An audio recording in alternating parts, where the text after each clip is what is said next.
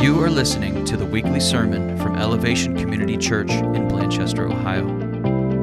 We hope you enjoy this message. For more information about this podcast and other resources, please visit myelevationcc.org. Good morning, beautiful people of Elevation Community Church.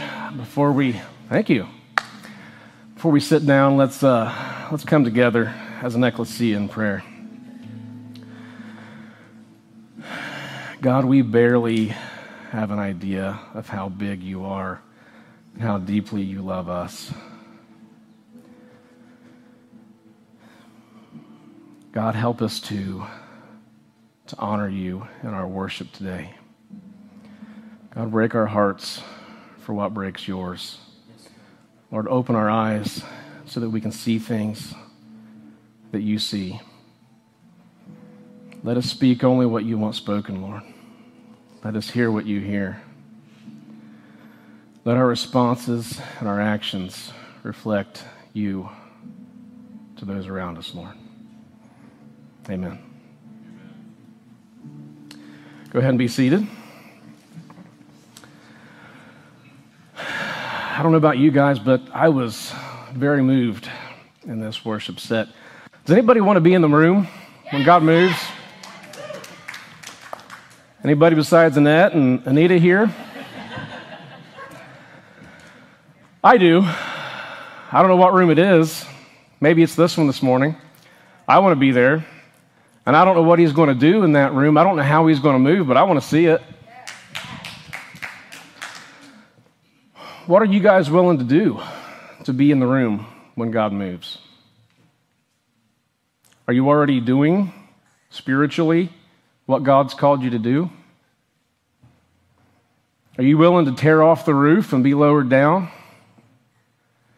Are you willing to roll every stone and push through the crowd? You guys are wonderful people and an inspiration to me, and my words are not at all meant as condemnation that you're not doing enough. But I want us to challenge each other. Wherever we're at in our relationship with God, I encourage you that there is more.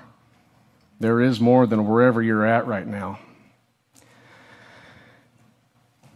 Worship is one of the ways that we can deepen our relationship with God. It's certainly not the only way, and we can define worship a lot of different ways. Worship can be you know, those intimate moments with God where you're praying and you're, and you're just pressing into Him. Worship can be the way that you live your life.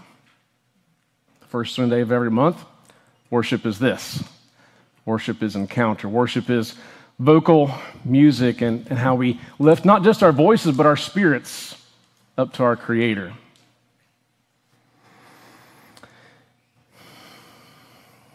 Slide, please. I want to tell a story that I think a lot of you may already know, but I want to emphasize it. Um, a hymn that many of you are familiar with. It is well with my soul. Now, I can't carry a tune in a bucket or maintain any rhythm. Um, I was doing my best over there. Um, I'm not going to sing it for you, but a lot of you are familiar with it. It was written by a man named Horatio Spafford. Um, Horatio never set out to be a famous hymnist.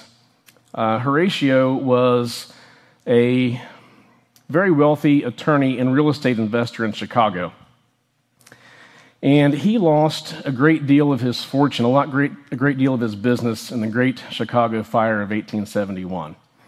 Very devastating for him. But not long after that, he lost his four year old son to scarlet fever. And the story starts to tug on my heartstrings because my son's almost four. As if it wasn't enough to have lost his job, he lost his baby boy. And men, stereotypically, tend to try to fix things. They tend to try to plan. They try to be heroes and lead their family, and in some ways that is all extremely appropriate. So Horatio's response to this was family, let's get away for a bit. Let's go on vacation. Let's heal and let's come back and start over. So Horatio sent his wife and four daughters on a ship to England. That was their chosen place of vacation. Horatio stayed behind for some time, tying up some loose ends so things would be ready when they got back. Horatio received a telegram that said, Saved alone, what shall I do? On that ship ride across the Atlantic Ocean, I don't know what caused it, but the ship sank and Horatio's four daughters died. His wife was spared and was taken on to England, and that's where she sent the telegram from. I want to speak directly to the men, but this could certainly be received by the women in the congregation, but Horatio probably thought a lot like Job. Imagine losing your job, men, as providers for your family, losing one of your babies, and your wife takes the remnants of your family off to do something, and you get a text message saying, Saved alone. What shall I do? A very apt message because the man is supposed to be the, the physical and spiritual leader of the household. But all too often, men, sometimes we get that wrong and we try to do it in our flesh. Horatio's response was appropriate. He got on a ship and headed that way. It wasn't just an hour drive to the hospital. Know how long a ship ride took in 1871, but it wasn't fast. So Horatio had a lot of time to reflect on his life's events. I don't want to tiptoe into something that may be sensitive to some of you because I don't know what you've experienced. But I just believe that somebody in here probably has experienced loss from an automobile accident.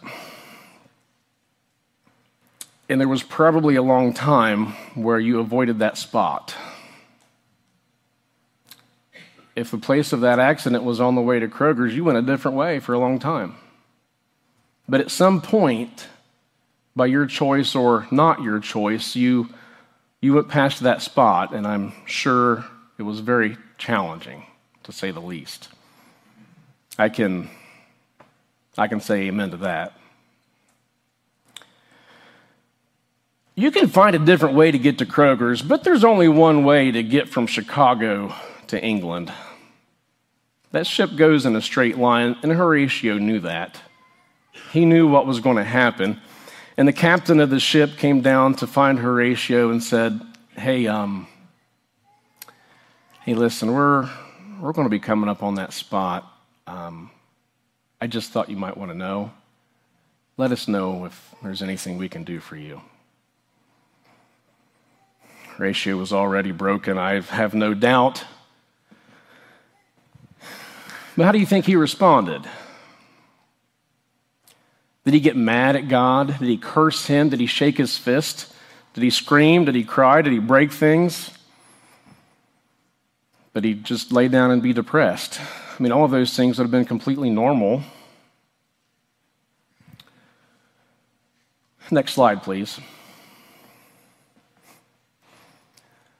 This was Horatio's response.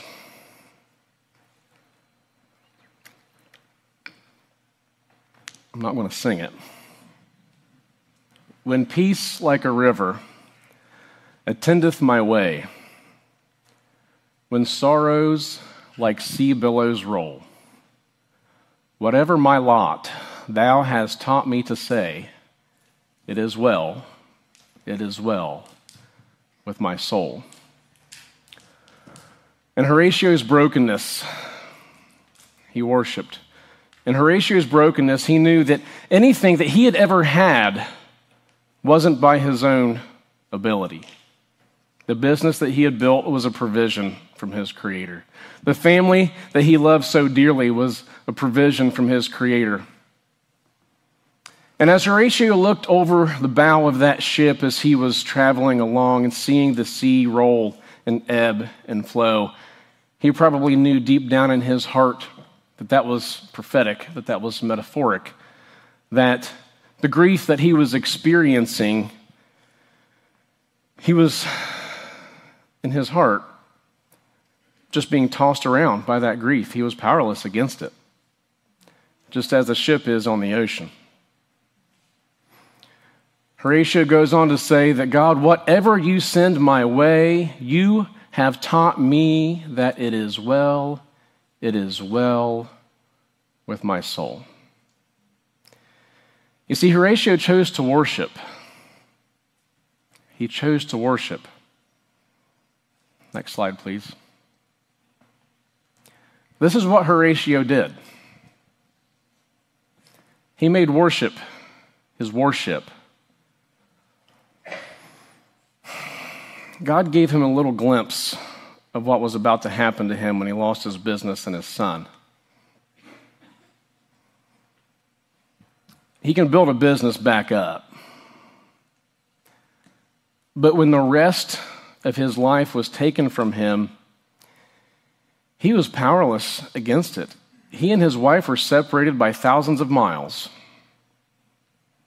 She was all alone, and he was all alone and he worshiped. I don't know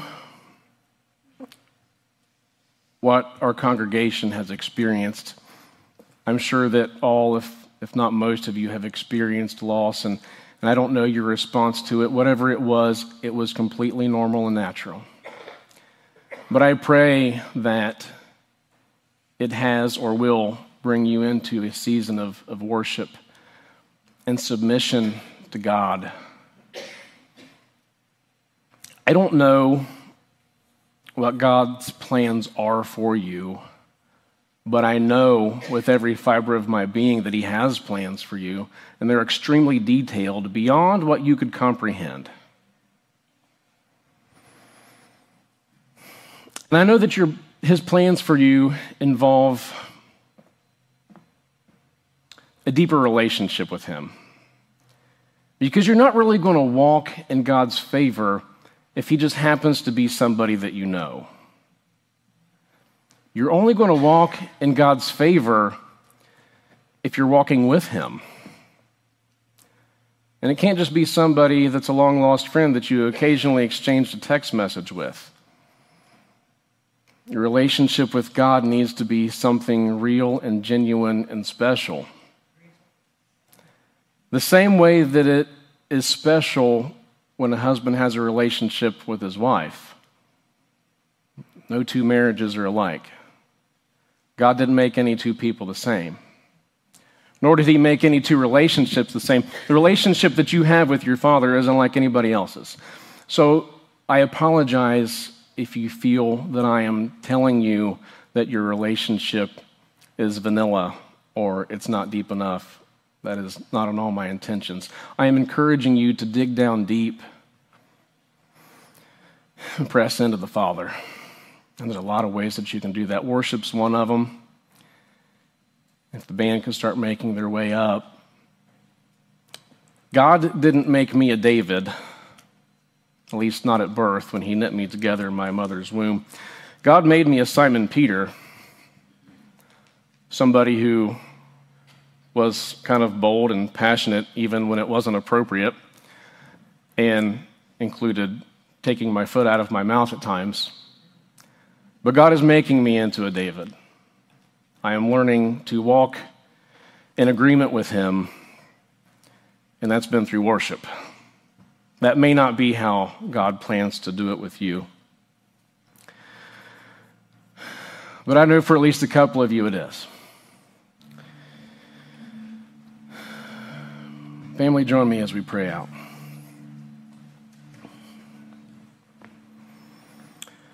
God, you are overwhelming.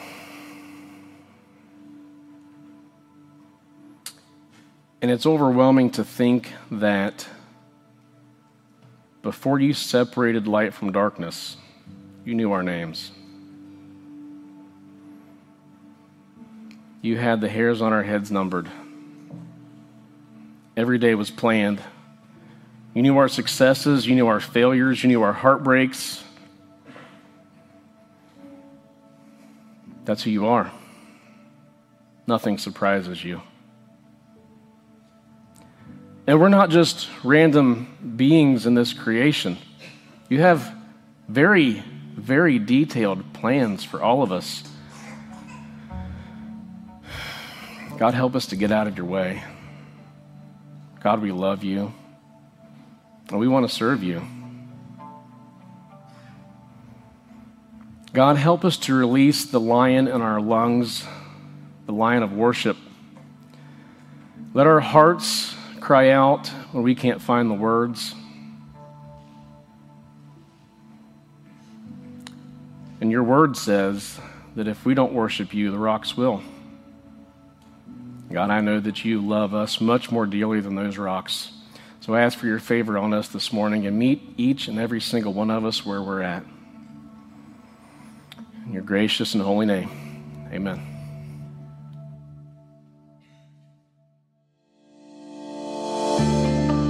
Thank you for listening to our weekly sermon. If you'd like to go deeper with another resource from our church, please check out our weekly Impact Bible Study podcast as well. Both of our podcasts are available on iTunes, Stitcher, and SoundCloud.